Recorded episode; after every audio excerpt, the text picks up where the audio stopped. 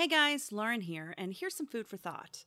What if a healer becomes ill with a terminal illness and now her touch kills instead of heals? What if a soldier captured and tortured by his enemies has the chance for revenge, but the price of it is giving up his complete sense of self? And what if you lost your memory, fell in love with someone you despised, and then got your memory back? These are the core questions around novels Rosemarked and Umbertouched by New York Times bestselling author Livia Blackburne. Livia sat down with me to go deep into creating characters with trauma and what it's like to take them through a series to its finish. We talk about these things and much more on today's episode of the Ink Feather podcast. But before we jump into the interview, I want to share with my listeners my new Ink Feather Books Etsy store. I'm really excited about it. I wanted to get into book merch that was unique, and I'm making one of a kind book themed glass sun catchers. They have favorite book quotes in them and book themes on them, and they're really fun. You can check them out at the Ink Feather Books Etsy store. Now, on to our interview with Livia Blackburne. Hi, Livia. Hello. Welcome to the Ink Feather podcast. Oh, thank you. I'm so happy to have you. I love these two books and I'm really excited to talk about them with you. Umber Touched is out today, the day that we're putting the podcast out, and Rosemarked is the book that comes before it. And I'm really excited to kind of dig into these really interesting characters today. For those who are listening who maybe don't know the series or need like a like a reminder maybe from book 1, can you do a little summary in your words of the story for us? Okay, uh, so I uh, so I tried for the longest time to come up with a summary, and um, I had a really hard time doing it. And I finally ended up. So now I tell people about it in terms of questions. So there's four questions. Uh, the first one is, um, what if a healer uh, becomes ill, gets a terminal illness? Also, um, instead of you know, she's not only going to die, but her touch, instead of healing people, actually kills people. That's question number one. Question number two is uh, what if you're a soldier who's been captured and tortured, and now you finally get a uh, chance for revenge? Except to do so, you have to give up your sense of your very self. Uh, number three is um, what if you know you lose your memory, and when you lose your memory, you fall in love with someone you used to despise? And question number four is um, what if then you get your memory back? So that is kind of Rosemarked in a nutshell. It's about a healer and a soldier who come together and uh, band together um, unwillingly to save their people from an overbearing empire. And um, the reason it's called Rosemarked is because the world is marked by a uh, a plague called the Rose Plague. And when you get the Rose Plague, you get these um, this rash on your body, uh, and th- those are called Rosemarked. And if you have them, then uh, they refer to you as Rosemarked. Yeah, and uh, I want to just continue with that, just for those listening. Uh, so our two main characters both have had the plague, but the healer they both and they both have come out of it, and and the stats from this are three out of four people who get it actually die. So of those who don't die, there are two types. There's one that is rose marked, which is what our healer is, which means you're still contagious even though you're functioning and eventually it will kill you again like it'll come back with vengeance and kill you or you're like our soldier guy who is what they call umber touched hence the name of the second book where they have the the marks still but they've turned into like a sepia brown and they're not contagious anymore. So it's it's kind of like these different degrees of intensity with this illness too. And it, it, you know it defines so much of the of the world and how everyone kind of interacts with each other. And i, I guess this is a really good lead into the the main question i kind of want to dig into is there is so much mental trauma in these books with these characters. They they're it's so good. And like you said the one character knows her time is limited and the other character has such trauma and like ptsd and in book two it kind of appears in a different way. And in book one uh, the healer helps block his ptsd that's kind of the losing your memory part you mentioned earlier. I, I just i want to go into your process of writing these two main characters with serious mental and emotional things they have right. to deal with like it's a big topic it is a big topic. No, okay, let's see. How, how do we break this down then? Okay, so let's talk about Zivah. And Zivah, you know, she we start the book. She's a young, ambitious healer. Um, you know, she, you know, in today's world, she'd be at top of her class at med school or something.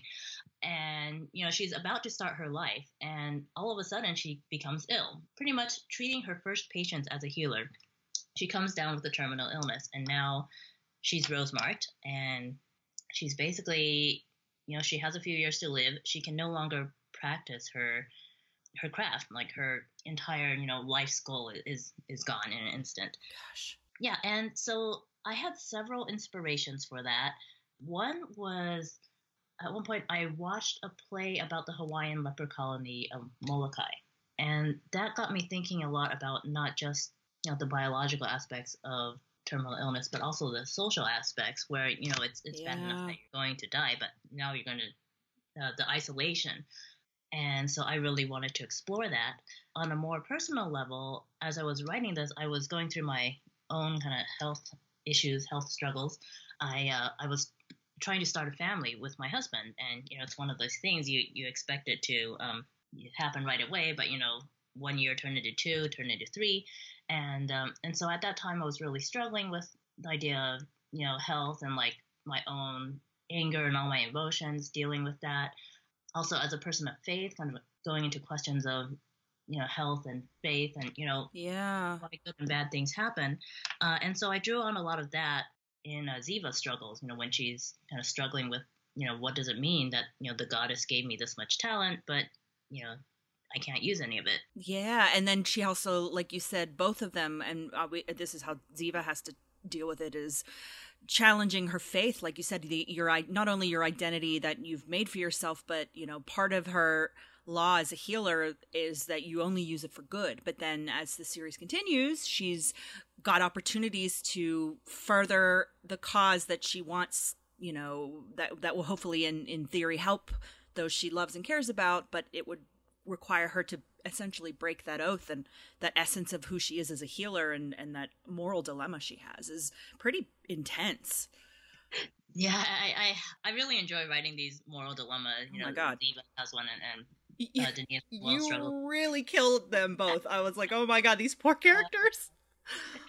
Yeah um yeah, so so that was a, a lot of fun. So you know, on the one hand, Zivah has those vows, the healer's vows that she really believes in, and that you know she should use her gifts for harm and not for ill. Um, at the same time, though, you know, her people are about to be conquered, about to be killed off, and you know, she's also wondering, you know, why should I do my goddess's will? Why should I follow the rules that my goddess gave me when she's apparently abandoned me to this illness? Yeah, there's a lot, a lot of stuff to play with there. Yeah, and it's and it's it's interesting because and I want to talk about Dineas here in a second and about how you kind of have them each handling it in different ways and and the way their characters develop with their own stresses because frankly I think she handles it better than he does. He's kind of mm-hmm. loses his mind, but she's she um, but at the same time she also kind of doesn't deal. She kind of I've noticed she or she kind of felt like she was like, well, it's uh, it's going to happen. I I need to do this thing anyways. I need to help my people or I'm going to do these different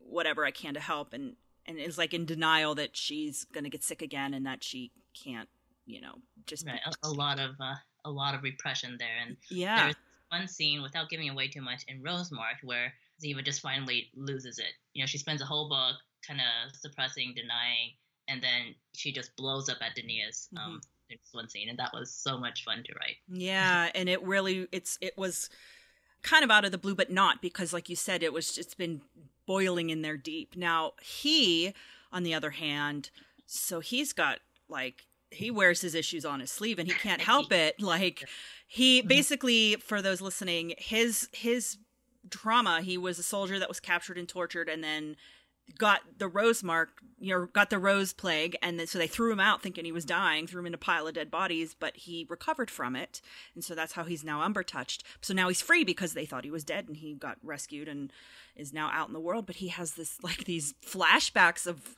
literally like staring at a person, and then he's flashed back into the dungeon, and it and it immobilizes him, and he gets in trouble, and it, it's life threatening in some situations for him. I mean, oh my gosh this the the the issues he has and he's got like serious prejudices he was really i i i really loved both of them i i he, I think they balanced each other really well, but I was really feeling his issues. I thought he really he had a lot of crap to deal with too. Yeah, thank, thank you. Um, yeah, so so um, the. So I I think it's not too much of a spoiler to say that you know as part of his quest, he's um, you know, there's a Nias with all these issues, and then he has so much trauma, so many flashbacks that in order for him to go undercover into the Empire's army, he has to take a potion to remove his memories. Um, and so, in that case, from there, the narrative kind of splits into two versions of Dineas. Right? There's a there's the old, bitter, really angry Dineas um, with an axe to grind, and then there is kind of Dineas the blank slate, and um, almost like the person he would have been if he hadn't gone mm-hmm. through all mm-hmm. stuff and that, that was a lot of fun to play with as well. And it's always interesting to hear people's reactions to the two Daniuses. Um, so I use a lot of beta readers, and you know, I had a lot of people. Um, I got a lot of like, you know, I really didn't like Dineas until he took the potion. That kind of erased his entire personality, which, which is you know a lot of fun to look at. Yeah, which is you know raises other questions too because so I kind of had to be kind of mindful of what I was writing here because I, I definitely didn't want to send a message of you know, if you have trauma, then the only way to, you know, be your best self is to erase your trauma, which is, you know, not what I want to be saying here. You know, yeah. Especially uh, so, Rosemark and Umbertouch, I think, deals with this a lot more, and where you're kind of Dineas is struggling with, you know, who he is. Um, now he no longer has in Umbertouch, he no longer has the shortcut of, oh, I can just take this potion and just forget my problems. He actually has to deal with it. Yeah. And how do I navigate my relationships this way? And How do I uh, navigate my relationship with Zivah and Zivah as well. You know how, you know, she in some ways it's easier to miss the old nice Dineas without any problems, but you know he wasn't a real person. I was gonna say that's not reality. Yeah. Right. Yes. Um. You know, and and you know, caring for and loving someone you know who has these um these problems to deal with. You know how how does that work between the two of them? Well, and it it's interesting because they have a really slow burn romance, which I de- was delightful. They kind of, you know, it's almost like they're both kind of fighting it because they have their issues and it's almost like they're in a love triangle of themselves like right yeah he's he's triangle ever yeah it's like he's she's she you know she interacts with the potioned version of him who is just mm-hmm. so much more innocent and not like you said not burdened down and this you know idealistic version of him but that's not reality. And yeah in in book in book 2 in umbertouch they have to kind of figure out how to navigate. Are they friends? It, you know now that he's no longer that person. I don't know. It was just it was interesting to see too how their traumas dictate the choices that they make and and how it kind of moved the story along. I mean when you were writing the outline for the story how much of that was uh, kind of on the fly as you were going or did you have the whole thing outlined and they just kind of you worked it around them? Because there's times where i feel like they they could have chosen different paths but it, it fit in with kind of what their traumas were. Uh, well, so the idea of Dineas's trauma was there from the very beginning, um because I that was the reason he needed the potion in the first place. Yeah. It was kind of the spark and idea that I started with. The rest kind of just grew organically. Um, you know, once I got into their situation, um, getting in their heads, and just trying to think what they've been through and how they would move on ahead, and just kind of went from there. I just thought it added such an interesting vibe to the story about how they make decisions and how they you know just I, I guess because because they have so much issues both of them have so many issues it, it had me thinking internally like you were saying you know you were inspired by your own issues and it in like this terminal illness and and and trauma and stress and and how would we react in different situations if we had these other things? It really I, it was just neat to kind of see how they chose what they chose. Kind of along the same lines of that too. So how when you were we were talking about the outlining there a lot of especially book two i mean a good part of book one too but there's there's a lot of journeying back and forth a lot of mm. like little questy things kind of and how did you balance the internal and the external? Because questy stuff can be i'm sure monotonous as a writer and it could be monotonous as a reader but it wasn't at all. It was uh, i think it's because we were entrenched in their in their stories. How did you balance the kind of internal struggles with the overarching storyline? How was that for you as a writer? That, that's a, a, good question and so the, the thing about book two uh, so this is the first time i'm talking about it at length for while. And the thing is, so I don't have a very good memory of the writing of book two because uh, going back to um, you know my my own health issues. Well, what I haven't added was that I actually ended up having a baby right after finishing Rosemarked, and so the first draft for Umbertouch was due when my daughter was five months old, and I, I kind of wrote this entire thing in a fog. So I, I kind of dredge up my what memories I, I have of, of writing of the book there. Yeah, so when I was writing Umbertouch, part of it, you know, you you kind of realize, oops, I've written myself into a corner because they had journeyed to Ampara, and then at the end of Rosemark, they they're coming back to their home country. So then I'm like, so Zivah and Dineas are back in the home country, but wait, there's all these characters I still really like about like a month's journey away. How am I gonna get them to interact? So yeah, there, there's a lot. There's a lot of balancing there. So like, I had to figure out, you know, who could be where when, and uh, can I have Zivah go back? Um, you know, how much of the journeying do I put in? A lot of tweaking on maps um, to make sure trips are not too long. Yeah, and it worked. And I mean, you you there wasn't a lot of day five of trudging through the desert. It was a lot of sometimes they were just there, and you know the journey moved quickly. But you know, I just looking back when I was thinking about this series after I these two books after I finished them, uh, I finished the second book earlier today, and just the overarching storyline of them just kind of running around trying to help their people, basically, you know, and and how they were able to kind of I guess how you balance the story. It was done really well, and I was just interested how you uh, how you kind of worked through that. I guess as a writer. Yeah, traveling's a good chance to have you know conversations I mean, from a romantic tension point of view, it's one way to keep them apart. Yeah. I hope you're enjoying my interview with Livia Blackburne, and I just wanted to remind listeners again about the Ink Feather Books Etsy store. It's got book themed sun catchers, which would be great for holiday presents. Um, and I've only got a few in stock at the moment, but I'll be making some more in the next few weeks. So if you're a book lover or if you know a book lover and you need to get them a great present, you can check them out on Etsy. The store is Ink Feather Books. Now back to our interview. One of the ways you had them communicating throughout both books was through Dineas has these three crows that he's trained. And Zivah also has like a trained snake that's with them for part of the story, a good chunk of the story actually. And I love that you have these really cool animals as side characters that have quite a significant part in the story. I, I what what made you want to play with that? Uh yeah. Uh so the um the crows it's really funny. So like they were they were an example of a plot device that kind of took on a life of their own. So, you know, I didn't even go into the story thinking I wanted crows. I I just thought, you know, they, they're they're all these people in different countries. They need to be able to talk to each other somehow. Uh, so messenger pigeons, no, no, let's do crows. and then um, so once I wrote the crows, so I just loved them. Yeah, and they're just so much fun. You know, they have they each have their own personalities, and I think that uh, now they're kind of a lot of my readers mention them as favorite characters, and it's funny how they just I just needed them at, at the beginning. Oh yeah, like they're they're a really essential part of the story and like yeah the, when their when their lives are threatened i'm like oh my god you know? There's like heartstrings with animals you know?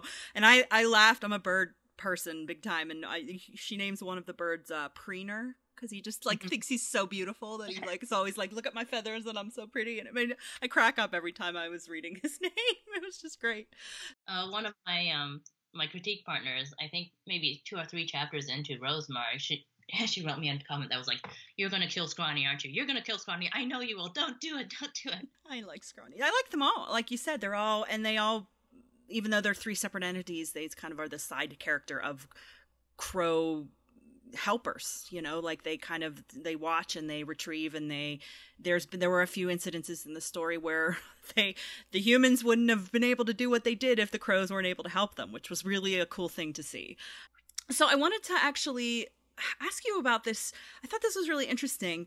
Um, I've seen these stories kind of described as fantasy, and they have a fantasy vibe, but I guess I've always defined fantasy as something that has magic in it, but oh. there is no magic act by that definition in this book.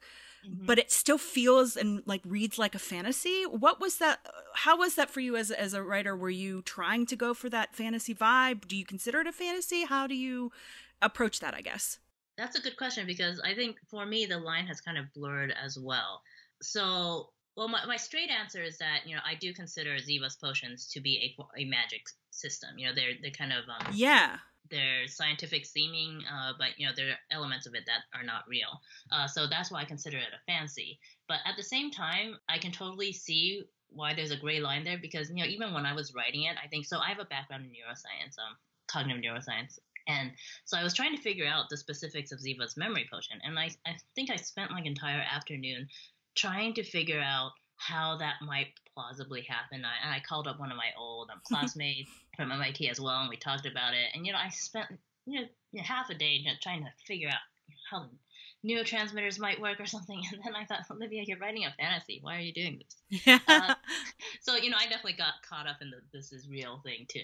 Well, and and like I said, it's it's not the overt like dragons or wizards, you know, but there's still this this and it's got that kind of you know political intrigue that a lot of fantasy has, and and but it's it's grounded in reality, which I really liked, and I I don't read a lot, and I I like that that had a it was more subtle and i guess i really liked that it was it almost seemed practical because that's one of the things i wish in life magic was real don't we all in some fashion you know? And mm-hmm. so like to have a snake that is your buddy on your arm that also happens to be super poisonous and can then make someone lose their memory like that's really cool. Yeah and then, and the crows are, are pretty smart too. Yeah yeah how they can even figure out like a go retrieve xyz and whatnot. So you're done with the story I am done with the story. How was that like to have completed it mentally? Because this is your second kind of group series that you've finished, correct? Yes, yes. My my second duology. I don't. For some reason, I keep writing duologies. Um, it felt really good. I mean, Midnight Thief. You know, I kind of very much followed the uh, European fantasy. Kind of followed a lot of those old tropes. You know, that was my first novel, and I was kind of finding my legs as a writer. And then with Rosemarked, I feel like this time I really got a chance to make it really my own. You know, mm-hmm. uh, just my my own world building, my own um, and my own ideas for what a book should be. And so yeah, it felt really good to wrap this one up. What are you working on now? Ah, uh, now I've kind of I've got a lot of different projects going on. So um, I am switching gears a little bit. I'm writing a middle grade historical with a touch of fantasy. That one don't want to share too much about that, but it's it's an own voices one kind of based kind of on my family history. Oh, cool. Yeah, so that one, man, historical fiction is like kicking my butt. I really miss those days. That this is why I wrote fantasy was because I could just make stuff up and I didn't have to do research. And now I'm like spending all the time at the library. so. Well, you know, like you said, there's a bit of magic. So I guess at the end, if you really need to make things fit, you could. I mean, that, that's true. That's true while we're on the writing topic, it is NaNoWriMo this month oh, is oh, yes. National mm-hmm. Novel Writing Month. Are you a nanoer? I am not a nanoer. I attempted once and I got so stressed out by the by the fast output that I stopped after maybe 7 days and started outlining instead. And actually that NaNoWriMo project ended up as a 10,000 word novella oh. which is published. It's Poison Dance, the prequel to Midnight Thief. So I guess that kind of worked, but it was like national novella writing like one week of a month, basically. You got your 10,000 words in do you have any i guess writing tips for people who are i have a lot of writers who listen to mm-hmm. this book people or tend to be writer people too. Um, just like anything about process or things that you've that you found have worked for you especially now that you said you have a you had to you had to crank out book two while you were dealing with an infant child. You must have found some little tricks to work around things. Uh yeah. So some things that help me um well if, if we're talking about national novel writing month if you are you know a slower writer like me, uh, or if you just haven't been able to do NaNoWriMo, um, you could kind of change it to a national novel brainstorming month or something where you know instead of saying you have to write a draft, you just you do uh, 1600 words of you know, brainstorming or something every day. That kind of takes the pressure off a little bit. I actually do that a lot just when I'm when I'm writing myself. Where when I'm brainstorming, I use an audio recorder hmm. and I just talk into it about the book and use Dragon Naturally Speaking to transcribe it, and it you know makes a total mess of things, but I can still kind of make sense of it. so now actually I measure my word count, uh, my brainstorming and word count as well if I'm trying to stick to a quota. Uh, so you know, like 1,300 words of brainstorming a day or something. Yeah, that's actually a really good tip. I do a similar thing. I'm not really a writer, but I will I have a lot of friends who are and I'll do like I'm a photographer so I'll do like 30 days of editing or I'll do like actually this year I'm doing I'm doing nano but I'm doing it in blo- as blog posts so it's not like one novel it's maybe ah. a different blog post a day or something you know what I mean so you're right there are I think it's this the idea of it is a good one in the sense it helps you get things out. But yeah, mm-hmm. that's a nice way to kind of take the pressure off, like you said, so you don't feel like a failure because you're you. That doesn't mean that there's anything wrong. It's just as maybe your brain works a little differently, which I I can appreciate that. Yeah, just tailor it to your needs. Before we go, are there any books you've read at all that you would recommend? Any kind of fantasy sci-fi books for our listeners? I know writers often aren't readers because they're usually in the trenches, but I always like to ask because usually when someone recommends something, it's um, you know it's worth taking a look at. I haven't been reading much fantasy lately, although I I did read um, a YA contemporary that I really loved, uh, which is uh, "Picture Us in the Light" by Kelly Loy Gilbert, and that one is I, I can't even describe what it's all about because there, there's so much that you find out, but it's about um, these uh, Asian American high schoolers in California and um, kind of immigration and relationships. yeah, I, uh, wow. I, am not doing it justice, but it's really good. Well, I mean, I know I'm I'm a fantasy sci-fi person, but I know a lot of readers are read across the board. So I, I, yeah, I mean, if that's something you've loved, and I know her stuff is great, so absolutely, I will definitely put that down for something to check out for sure. Definitely. Awesome, Livia. Thank you for sitting down with me and talking about Umber Touched and Rosemarked. We kind of did broad strokes for the whole uh, duology, just for those listening who could, who haven't read them, can still kind of appreciate the the the general ideas of the story. But um, I'm just grateful that you were willing to talk to me about this. Yeah, this was fun. I I really appreciate how you kind of went deep into the story and that's what it's why it's fun for me to do this. I mean, if I'm going to get an author on the on the phone on the Skype, it's you know I want to I want to pick your brain. I want to understand the the story and and especially when it's a story that engrosses me and I literally did not put this book down all day. I read it all day. It was great. Thank you. All right, guys, thanks for tuning in to another episode of the Ink Feather podcast. And this is Lauren and Livia signing out. Bye. Bye.